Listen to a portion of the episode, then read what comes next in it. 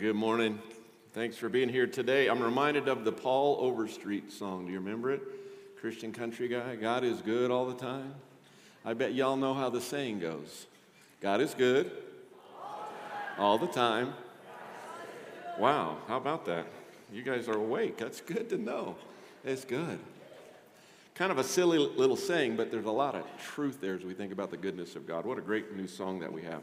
We're going to be in 2 Peter chapter 1 today, looking at an interesting passage that I think will shed some light on goodness and just, just God in general, what He does for us and, and how He builds in our life. Got a quote here from Billy Graham. You, you may have heard of him. I don't know if you have, but you may have heard of Billy Graham. It's a remarkable statement. Listen closely. Man has two greatest spiritual needs one is for forgiveness, the other is for goodness. Wow. It has been said that goodness is a strong indicator of character. Now, let's think about character for just a minute. Calvin Coolidge said, We do not need more knowledge, we need more character. That sounds like he said that today, but he said that a long time ago. And D.L. Moody said, Character is what you are in the dark.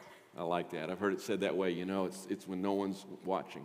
But goodness is such a big part of that, and uh, there's a great need for that. So let's do our uh, scripture that we're reading today Galatians chapter 5, 22 and 23. And let's think about the word goodness. Maybe emphasize that a little bit as we say it. Would you join me together? But the fruit of the Spirit is love, joy, peace, patience, kindness, goodness, faithfulness, gentleness, self control. Against such things there is no law. Wow, let's think about that for a minute. And I just want to remind you, as we look at this attribute, if you will, it's part of the fruit of the Spirit, the result, the produce, the outcome, the offspring, the yield, the results. It's active, it's things going on, and it's God's Holy Spirit, the Holy Spirit indwelling in us. It's His fruit in us. I can't just conjure it up, although I have certain responsibilities, as do you, but it's the Holy Spirit, it's God working in our lives. So today we look at goodness. I call goodness the first cousin of kindness. Last week was kindness, goodness. Did you know in our English language translations, sometimes they have a difficulty with when they translate uh, the words, they, kindness, goodness, goodness, kindness, it kind of goes together, and you might see one translation saying one word and the other. They're really tightly knit together. But this word, I think, is slightly different, goodness, than uh, kindness, in that it suggests even more action than kindness. You can be kind by just what? Smiling choosing not to respond, saying, hey, great, being encouraging. But the goodness, it goes maybe a little step further than that. There's action. You see, what is goodness? It's good character energized, it expresses itself in benevolent, active good. So I want you to think about that. It's taking that step, and then that next step, and that next step as we think about goodness. So I have some verses for you. Get your pencil or pen ready. You might want to jot them down. I want you to ponder those today and this week before we get to 2 Peter. And we begin with the amazing Psalm 23. Do you know it? Profound chapter in the Bible. And we go to that last verse, verse 6. And this is what it says. So ponder these verses as we think about goodness and also what is good. They go together. Psalm 23, 6. Surely goodness and mercy shall follow me all the days of my life, and I shall dwell in the house of the Lord forever. Yeah, I think we think about mercy sometimes and dwelling and forever and all that, but it's right there. Goodness, it's right there. Psalm 34 8. Psalm 34 8. Taste and see that the Lord is good. You know it. How happy is the man who takes refuge in him. And then we think about the life of Joseph. Jo- Joseph. That's the. That's the middle name of my grandson. So, Joseph. All right, you remember that in Genesis? And all that happened to Joseph, do you remember that? And then we get to Genesis chapter 50 and verse 20. And it says this Joseph says this You intended to harm me, but God intended it all for good. Romans 8:28. You knew we were going to have that today. You know that one. And we know that God causes all things to work together for good to those who love God, to those called according to his purpose. And every time I quote that or say that, I have to remind us don't take it out of context like people have. It's not saying you become a Christian and everything's good. did not say that, right? It says God works in all things, the real positive things and the real difficult things, and he works for good. We'll come back to that at the end of the sermon. And then James 1:17. That's one of my favorite verses that I claim all the time, and it's this every good gift and perfect gift. You hear that? Every good gift and perfect gift is from above, coming down from the Father of lights, with whom there is no variation or shadow due to change. I claim that. God doesn't change, He's rock solid. And part of that is He gives good gifts and perfect gifts. Now, I might want them at different times and he gives them, but they're always right on time and they're just the right amount and all that kind of stuff. And then let me give you one more. This is the words of Jesus from the Sermon on the Mount, Matthew chapter 7, verse 11. 7 11. This is what Jesus says as he's preaching. If you then, who are evil, um, thank you, Jesus, way to start it out. All right, we know we're sinners, right? If you then, who are evil, know how to give good gifts to your children, how much more will your Father in heaven give good things to those who ask him? Wow. The big idea today, what we want to think about is simple. It's what we've been doing this whole series. We're to exhibit something. We're to exhibit goodness, which is a result of the Holy Spirit working in us and through us. Well, let's read 2 Peter chapter 1 verses 3 through 11. I have put my glasses on today, guys. One of those days.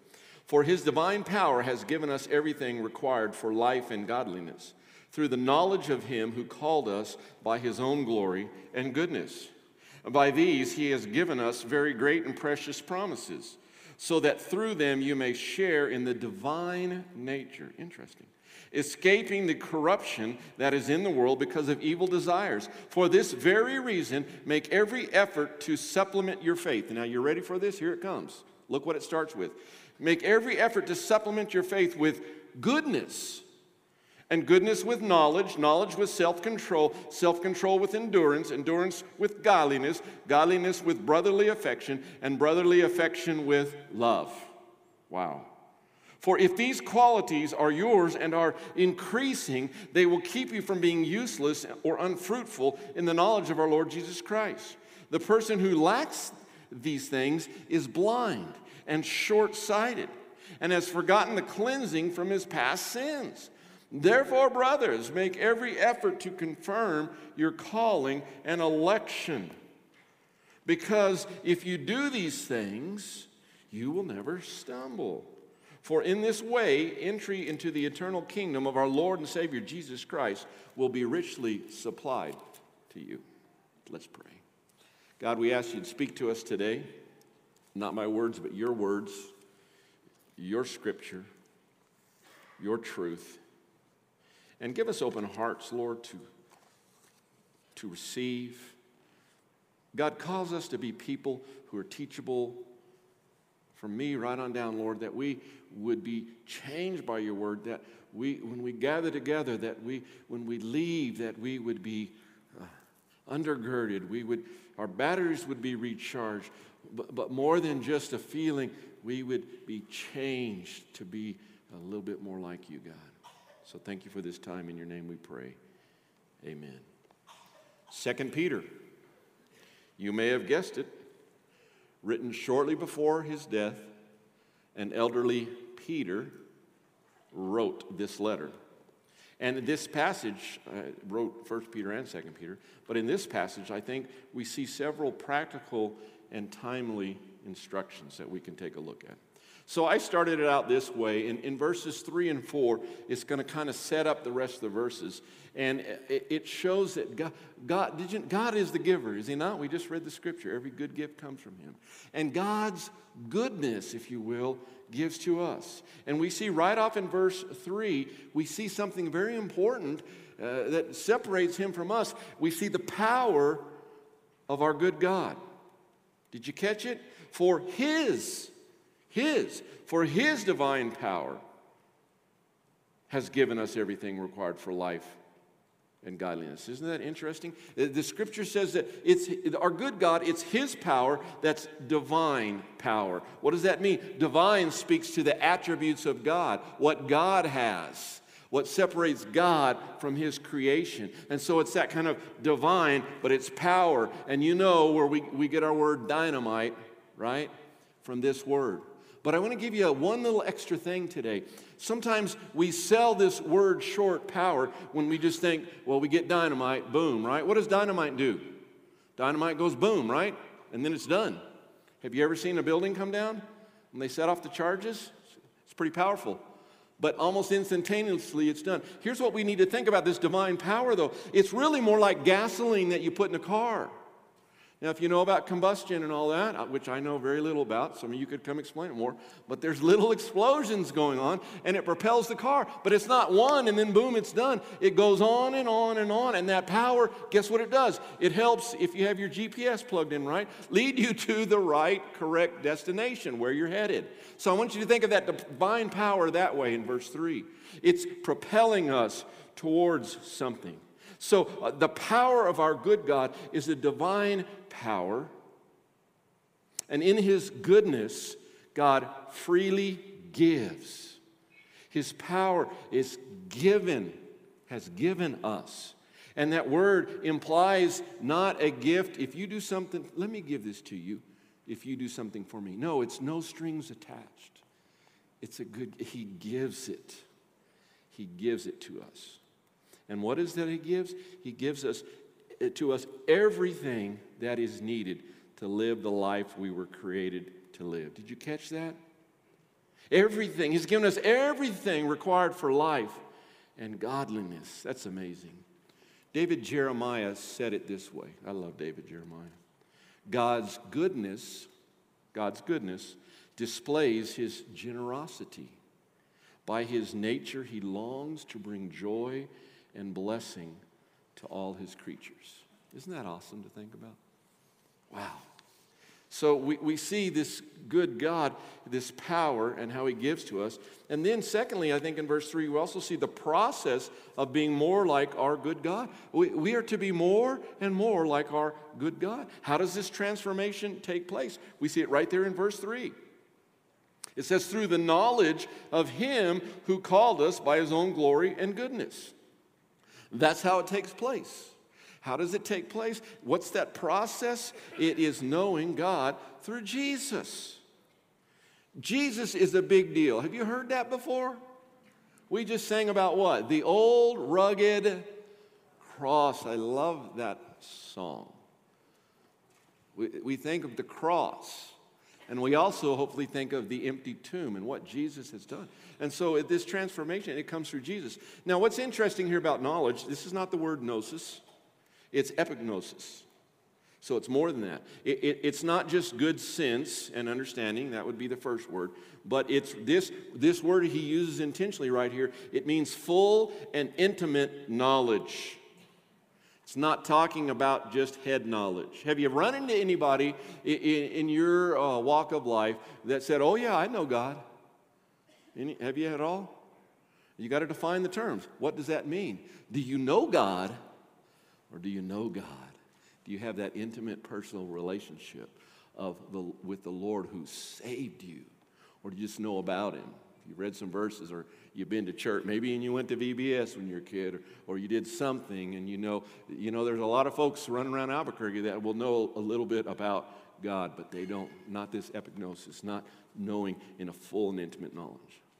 So we can experience true life.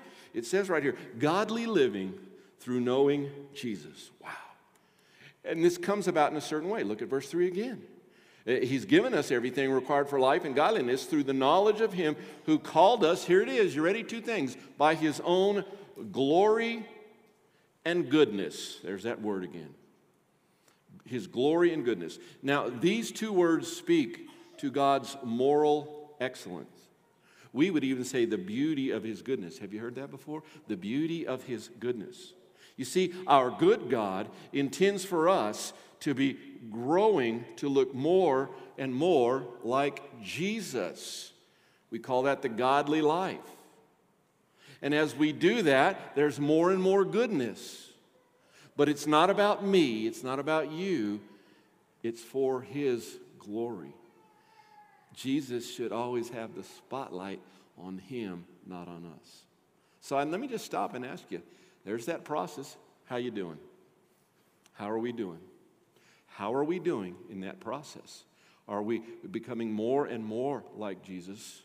Or are you like me? You, you might have taken a left turn or a right turn occasionally in the relationship, or even a, a, a step back to go too forward and then another step back.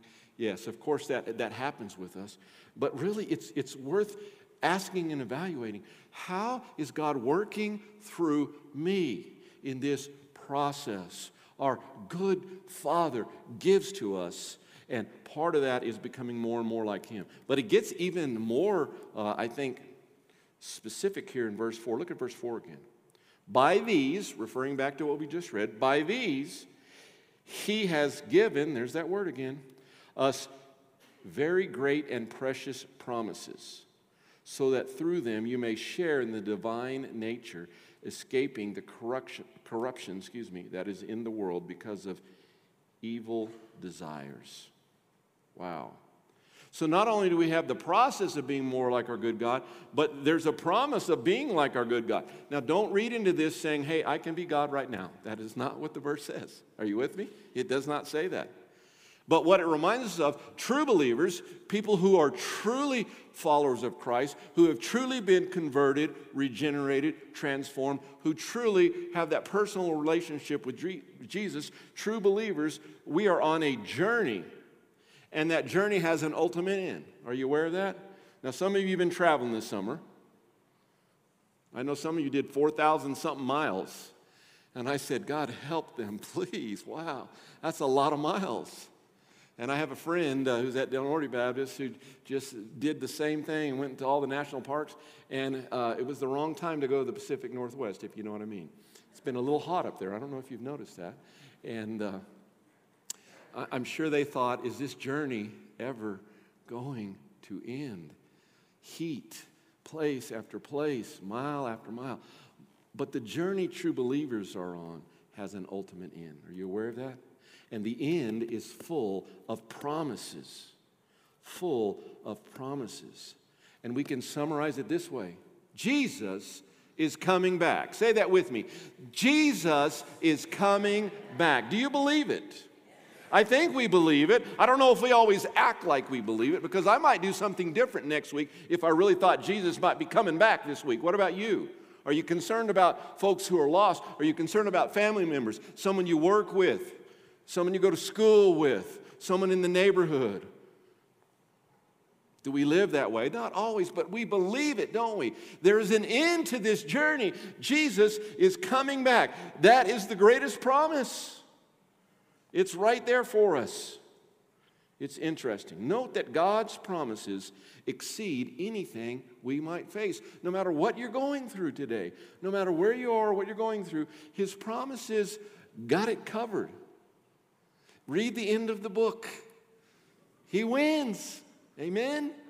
And eternity is involved. Not just this pitiful life that we might do 40, 50, 60, 70, 80, 90, maybe. 100? Anybody in here 100? Not quite. I know there's some 90 somethings in here, though. We should make them stand, but some of them say, Don't make me stand right now. I'm comfortable, right?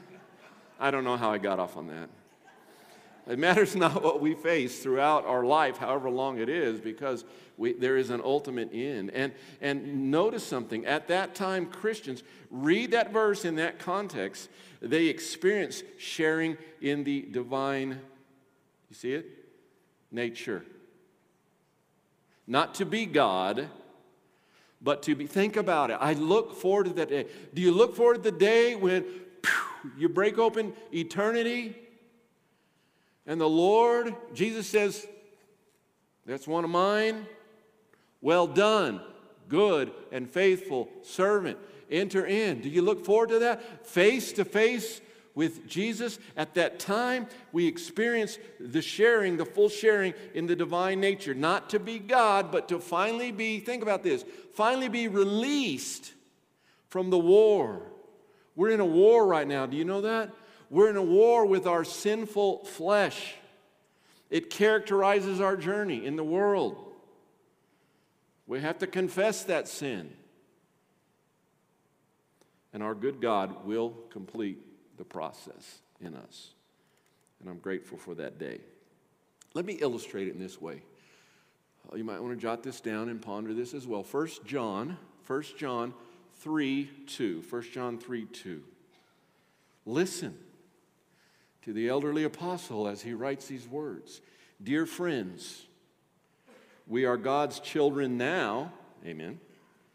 And what we will be, did you catch that? What we will be has not yet been revealed. We know that when He appears, we will be like Him because we will see Him as He is. Are you looking forward to that day? We can take our glasses off, take our contacts out, and we will see Him like He is. And we will be in eternity, and we will be like Him. Isn't that amazing? So I ask the question today Are you on the journey? What good is a sermon if we don't ask the question What's your status with Jesus Christ? The scripture tells us that we have all sinned and our sin separates us from holy God. But God knew that that was going to happen. Isn't that amazing? God created us anyway, even though He knew we would sin. And He had a rescue plan. But God demonstrated His love towards us in that while we were sinners, what happened? Christ Jesus died for us. And so you need to know that whether you're sitting right here or whether you're watching online, you need to know that we have a sin problem, but that God has a sin solution, a rescue plan, and it's Jesus. And it's the work that Jesus did, a perfect Jesus did on the cross for us. But he didn't just die. We need to remember that. One of you could die for me. That'd be that's pretty awesome. Any, any volunteers? No. That would make you dead. Jesus died, and scripture shows us on what happened. On the third day, he resurrected. He did not resuscitate. We've seen that before. People even write books about that. I'm not sure if all those books are accurate, but they do that. No, Jesus resurrected never to die again. And he conquered sin and the grave, the devil, hell, evil, all those things. And he offers to us, God offers this gift of grace to us. Scripture says it's a gift. And he gives us faith to take the step, doesn't he? He gives us faith to say, Forgive me. I believe. I, I, wanna, I, I want my life to be in, in, you just to take it over. Be, we, we call that being Savior and Lord. Is he Lord of your life? That's part of the gospel. Is he the ruler? Is he the controller of your life? I just think we need to share that, folks. It has nothing to do with church membership, it has nothing to do with where you live, it has nothing to do with your family of origin. It has everything to do with you and God and what have you done? And I see a lot of heads shaking. I know you know that. We call that the good news, don't we? Amen? if we have good news, might we want to share it? Have you had any good news in your life in the last few years? I bet you have. Maybe that grandbaby came, right? That great grandbaby. What are you doing? You're sticking your phone up in my face and showing me it's good news and you want to show it, right? Or you got a promotion at work, it's good news. People get to know about it.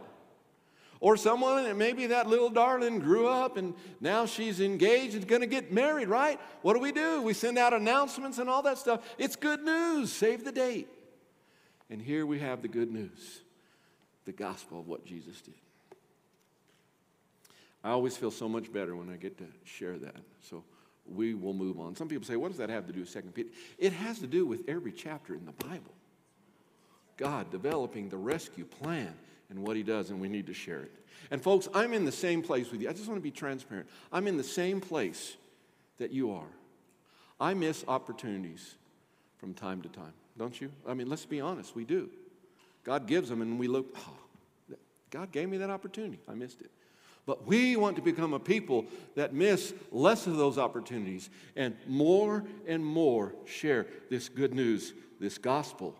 So people can get in on life right now, the abundant life, but also 1 John 3 2 and other passages and be able to share in this divine nature, these great promises that we have. We want them to get involved in that. let me remind you of something again.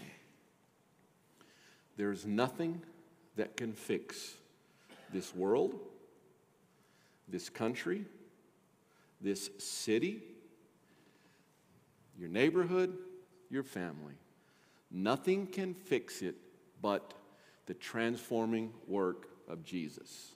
Now, we can do a lot of things. I remember when I was a city councilman for eight years, did a lot of things, took a stand for a number of things. If you remember the Battle of the Ten Commandments up in Bloomfield, I was in on that, okay? Doesn't mean we don't do these things, but ultimately, it's Jesus and what the Word says about Him that's going to make a difference. So I say that not for us to go through life, oh, I, just, I missed another opportunity, I got to do better. No, it should be encouragement to us. It should be an encouragement that we have good news to share and our eternity is secure. Okay, let's move on. Verses 5 through 11, the rest of the verses. So, so we've kind of looked at our, our, how our good God gives, but let's see what I call goodness qualities. These qualities are part of goodness or cultivation. That's kind of been our whole sermon series. The Holy Spirit is cultivating each one of these nine uh, attributes, if you will, into our life. Cultivating being, it's not, it doesn't just sit there, but there's going to be growth. And we get to the goodness, qualities, and cultivation. Remember, the fruit is of the Holy Spirit, not me, not you. He works in me, He works in you. He does work through my efforts. But guess what?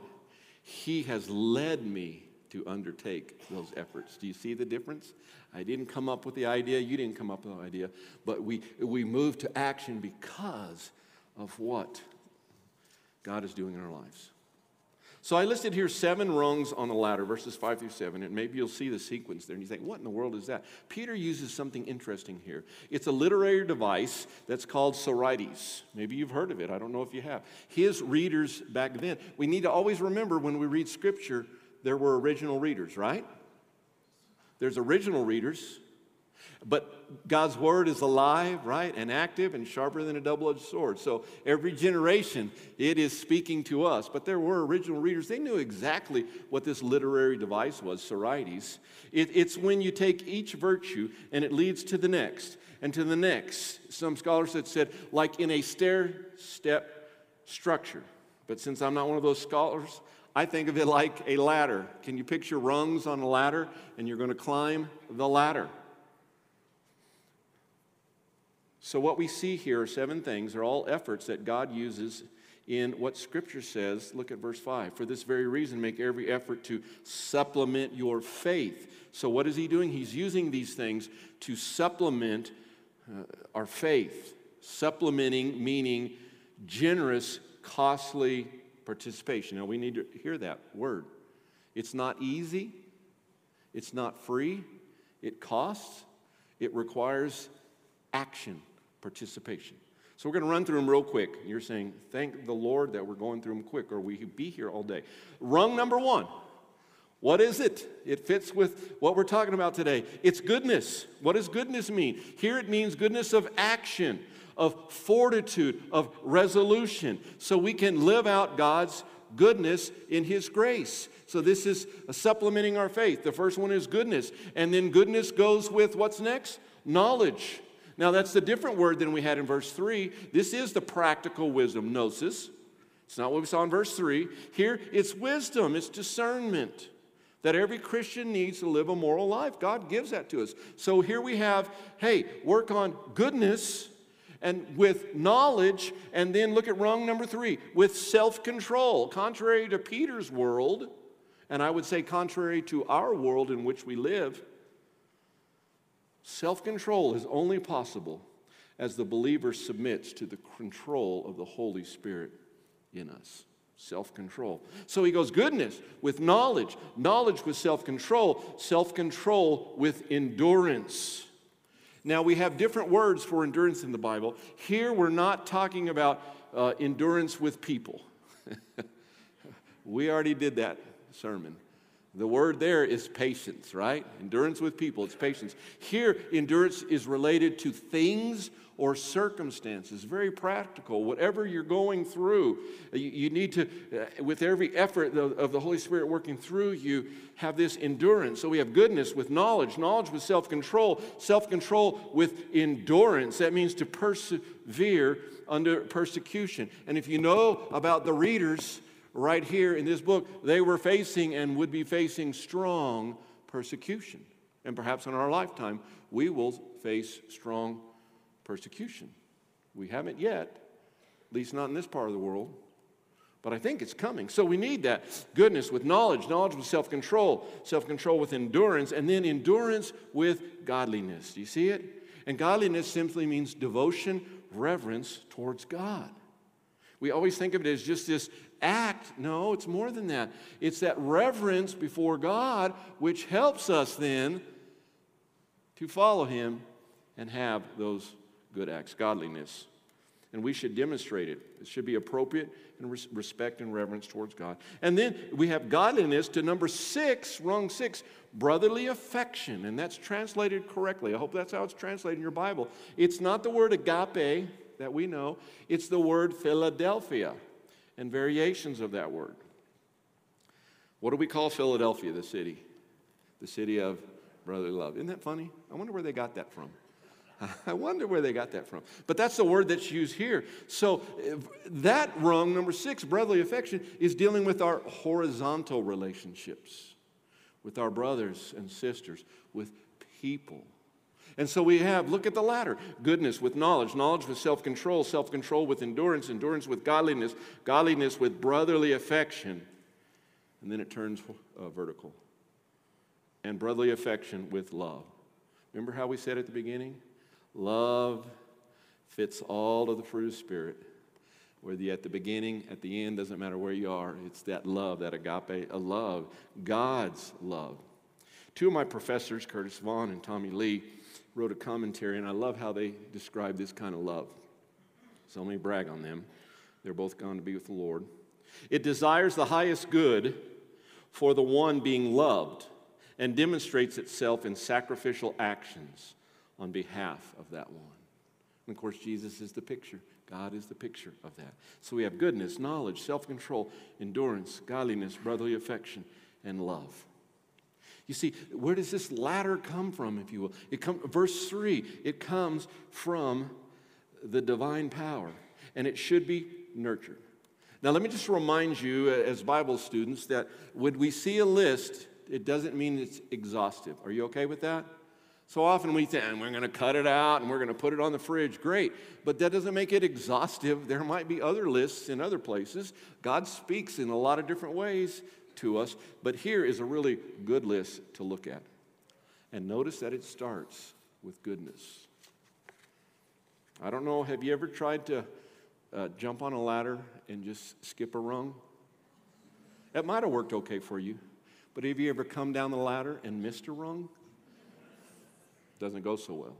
So let's remember that first one here in this scripture is goodness. Well, let's move on to verse 8 and 9, and we see that cultivating, that God's, our good Father, is cultivating. And in verse 8 and 9, in 8 we see a positive, and in 9 we see a negative. Do you see it there? And think about productivity. Again, goodness, that idea of action. Verse 8 is the positive. Let's look at it. For if these qualities are yours and are increasing, they will keep you from being useless or unfruitful in the knowledge of our Lord Jesus Christ. It's very encouraging to me. It's a great encouragement to think about that. The positive is what? This progressive growth in godly character will enable the believer to stand strong against whatever comes our way. And uh, especially in these folks' case, the impending assaults of false teaching. If you read that. And then verse 9 is the negative example. The person who lacks these things is blind and short sighted and has forgotten the cleansing from his past sins. You got too big for your britches. You forgot what Jesus did. Jesus is the one who saved you, and you're blind and you're short sighted. Such a person is so focused, if I can say it this way, they get so focused on their present desires that that person is blind uh, to how the gospel of God's forgiveness affects everything in his life. Or maybe we could say it this way he can't see the big picture, but he can only see what's close by. So we realize it's God, and He is good, and He is cultivating in our life and productivity. Godly, good productivity comes out of that. Let's move on to verse 10. We're almost finished. Verse 10 and verse 11, we see, I think, two things, two imperatives. Be sure of your salvation, and secondly, be steadfast in your salvation. Be sure of your salvation and be steadfast in your salvation. Verse 10, I think, is clear. We are to know. We are to know. What are we to know? Uh, my version says our calling and election. These words are synonymous in concept, and you want to see that. They're put together for a reason. They both ref- reference the glorious, gracious, sovereign work of God in our salvation. Do you believe that? Do you believe God's the one who saves, right?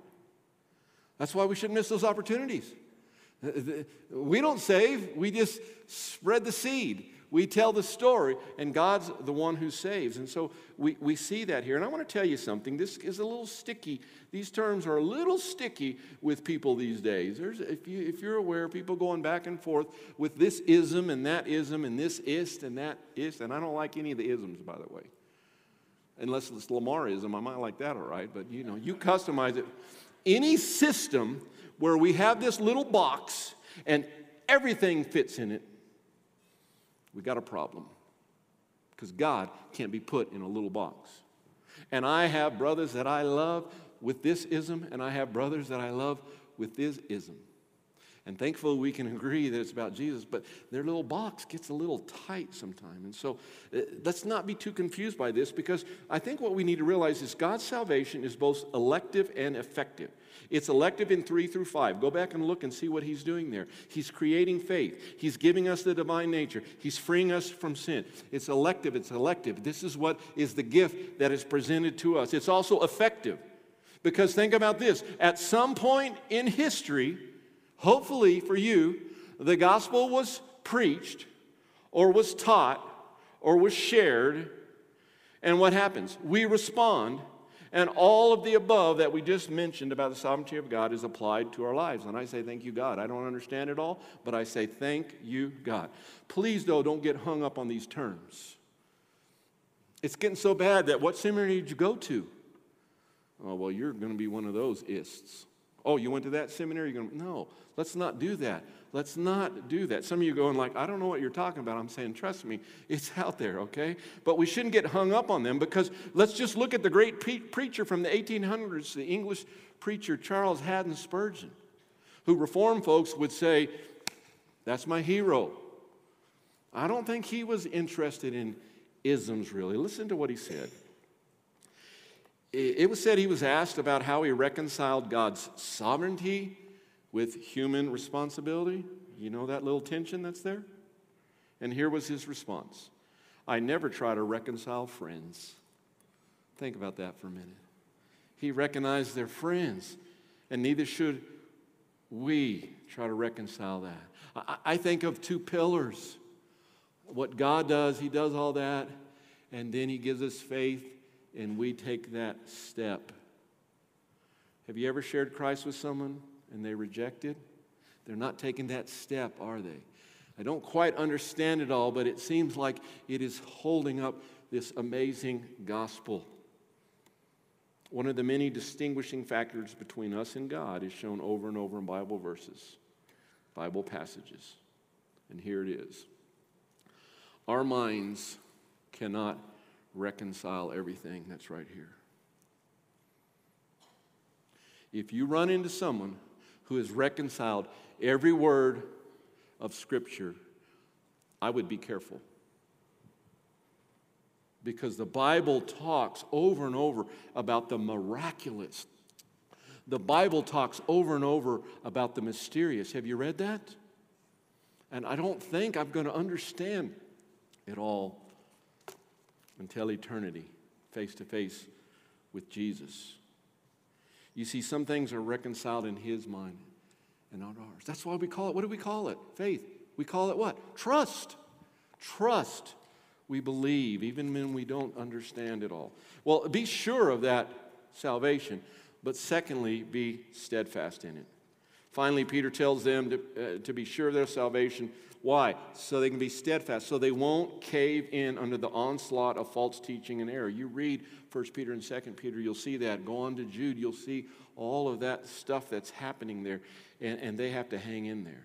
Verses 10 and 11. And then there's a twofold promise. Did you catch that? For in this way, excuse me, I need to back up. Second half of verse 10. Because if you do these things, you will never stumble.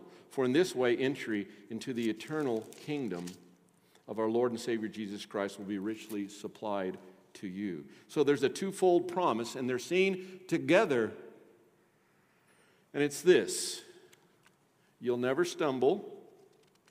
Now, wait a minute. What does that mean? What are you saying, Lamar? Read it in context. The stumbling referred to here is that final nature, what he's going to do when Jesus comes back. The stumbling refers here to the final nature. It stands in contrast to receiving entrance into the kingdom. See, this person's on the pathway and will safely arrive. And again, I say, what about you? What pathway are you on?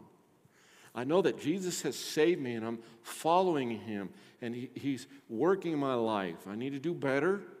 We all do, but He's working that way, and there's a journey, and someday it's guaranteed.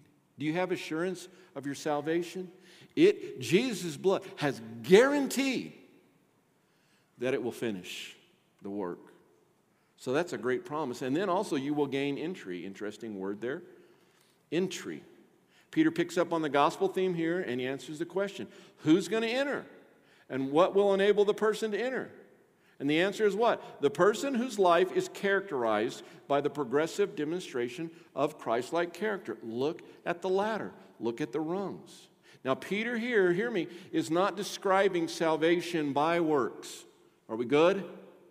Preachers are scared to mention any of that because people will think it's. No, it's not salvation by works. He's describing salvation with good works. Because we're saved, it propels us to good works. Do you remember Ephesians 2 8 and 9? Don't forget 210. Scripture says what? The Christians are his workmanship, created to do good works before there was time. That's my paraphrase. Okay? So it's there for us. But what great promise is a great twofold promise to receive. And note something. I want you to note something. Look at the very end of 11. Don't miss it. It says it will be richly supplied to you. Richly provided. It's not going to be a routine entrance. You think about goodness, this is going to be great when that happens. Let me close in this way this morning. C.S. Lewis said this no man knows how bad he is until he has tried to be good. That Englishman could give a pithy little statement, right? Let me say it one more time. No man knows how bad he is until he has tried to be good. This is a tough thing we're talking about. And then Spurgeon, again, the great preacher, said this All the goodness I have within me is totally from the Lord alone. And when I sin, it is from me and it is done on my own. But when I act righteously, it is wholly and completely of God. I like that. Praise God. Praise God that He cultivates His goodness in us. Again, let me go back to Romans 8 28. I want to illustrate this, and I, ho- I hope that you'll get it. We're, we're kind of in a hurry, wrapping things up. But think about this again, and we know that God causes all things to work together for good to those who love God, to those who are called according to His purpose. So you think about the worst thing that could happen to you. I think a pretty bad thing would be thrown into prison facing impending death. And one thing we learn is that we get commentary on the Bible from what? From the Bible. And if we go back to Philippians 1 12 and following, I don't have time to read this morning. Would you jot that down? Philippians 1 12 and following. I'd like you to look at this, but it gives the great example of how our good God causes all things to work together for good. When Paul wrote this, he was in prison, he was in trouble, as we would see it. And if you read Philippians 1 12 and following, four things happen. God's goodness occurs in four different ways. See if you remember them. First of all, Paul's captors were evangelized. Wouldn't you hate to be the guy, the guard chained to Paul? I've heard it. Don't, I've heard it. Don't tell me again. Oh, you're going to hear it again until you get it, right? So, number one, his captors were evangelized. Number two, his colleagues were emboldened as you read that. People got, that weren't in prison got bold to go ahead and share. Number three, his critics were exposed. And he writes about that. People were doing it for the wrong reasons, and he exposes them. And then this horrible thing that was happening to him, God worked it out for good because he says at the end of that passage, we see that his Christ, Jesus Christ, is exalted. What a great illustration for us to see about God's goodness, about how our good God works things out for the good. It's not about comfort, is it? It's about God's being glorified. Let's pray. Thank you, God, for the fact that one of your attributes is goodness. And we can be encouraged this morning, Lord,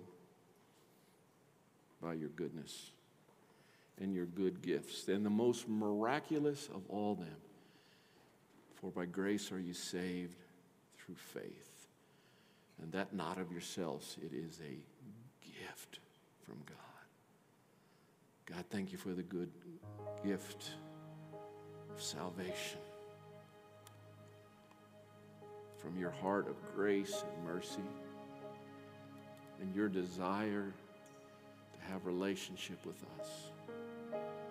Your desire to present to us what your word calls an abundant life, life to the full, to the max, right here in the sinful world that we're in. We thank you for that. We acknowledge today that every good gift comes from you, Father. We are encouraged that we can be partakers and we can experience a glimpse of your divine power and your nature, and that you have set us on a path of many different things, including the list of seven that we saw here today. And you put us on that journey and you're waiting. And Jesus, thank you that you will return someday. And we will be with you, those of us who are true believers. And we thank you for that. We're encouraged by that ultimate good gift. So, Lord, I pray that you would cultivate this in our lives. In your name we pray. Amen. I want to do something a little different during our response time this morning, so just stay right where you are. I want you to ask God for one area of your life where goodness is not reigning. Remember, goodness is the first cousin of what? Kindness. They go kind of together.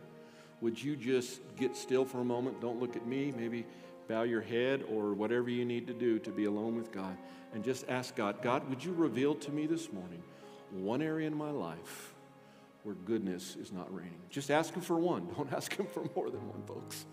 Just one. And I am confident that God's word never returns void. I am confident in the power of his word and that it cuts into us. Would you just take a moment and say, God, what's an area where you want to cultivate goodness in me?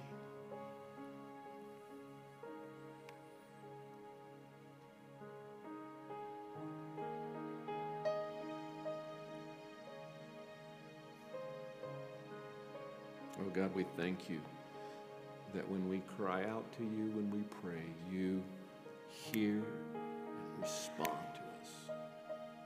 And folks, I want you to do one more thing. Same idea. I want you to pray right where you are and just ask God, God, is there one person where I either can do better or start just sharing your goodness with that one person? Ask God to lay that person on your heart right now.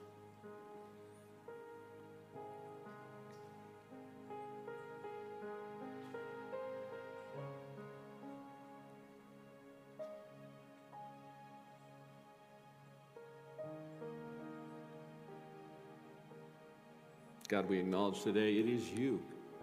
It is your spirit indwelling us that cultivates goodness in us. God, help us to be active in it. As you lead, as you disciple, as you grow us, help us to take that step and then the next step. And God, I pray for each person here, each person online.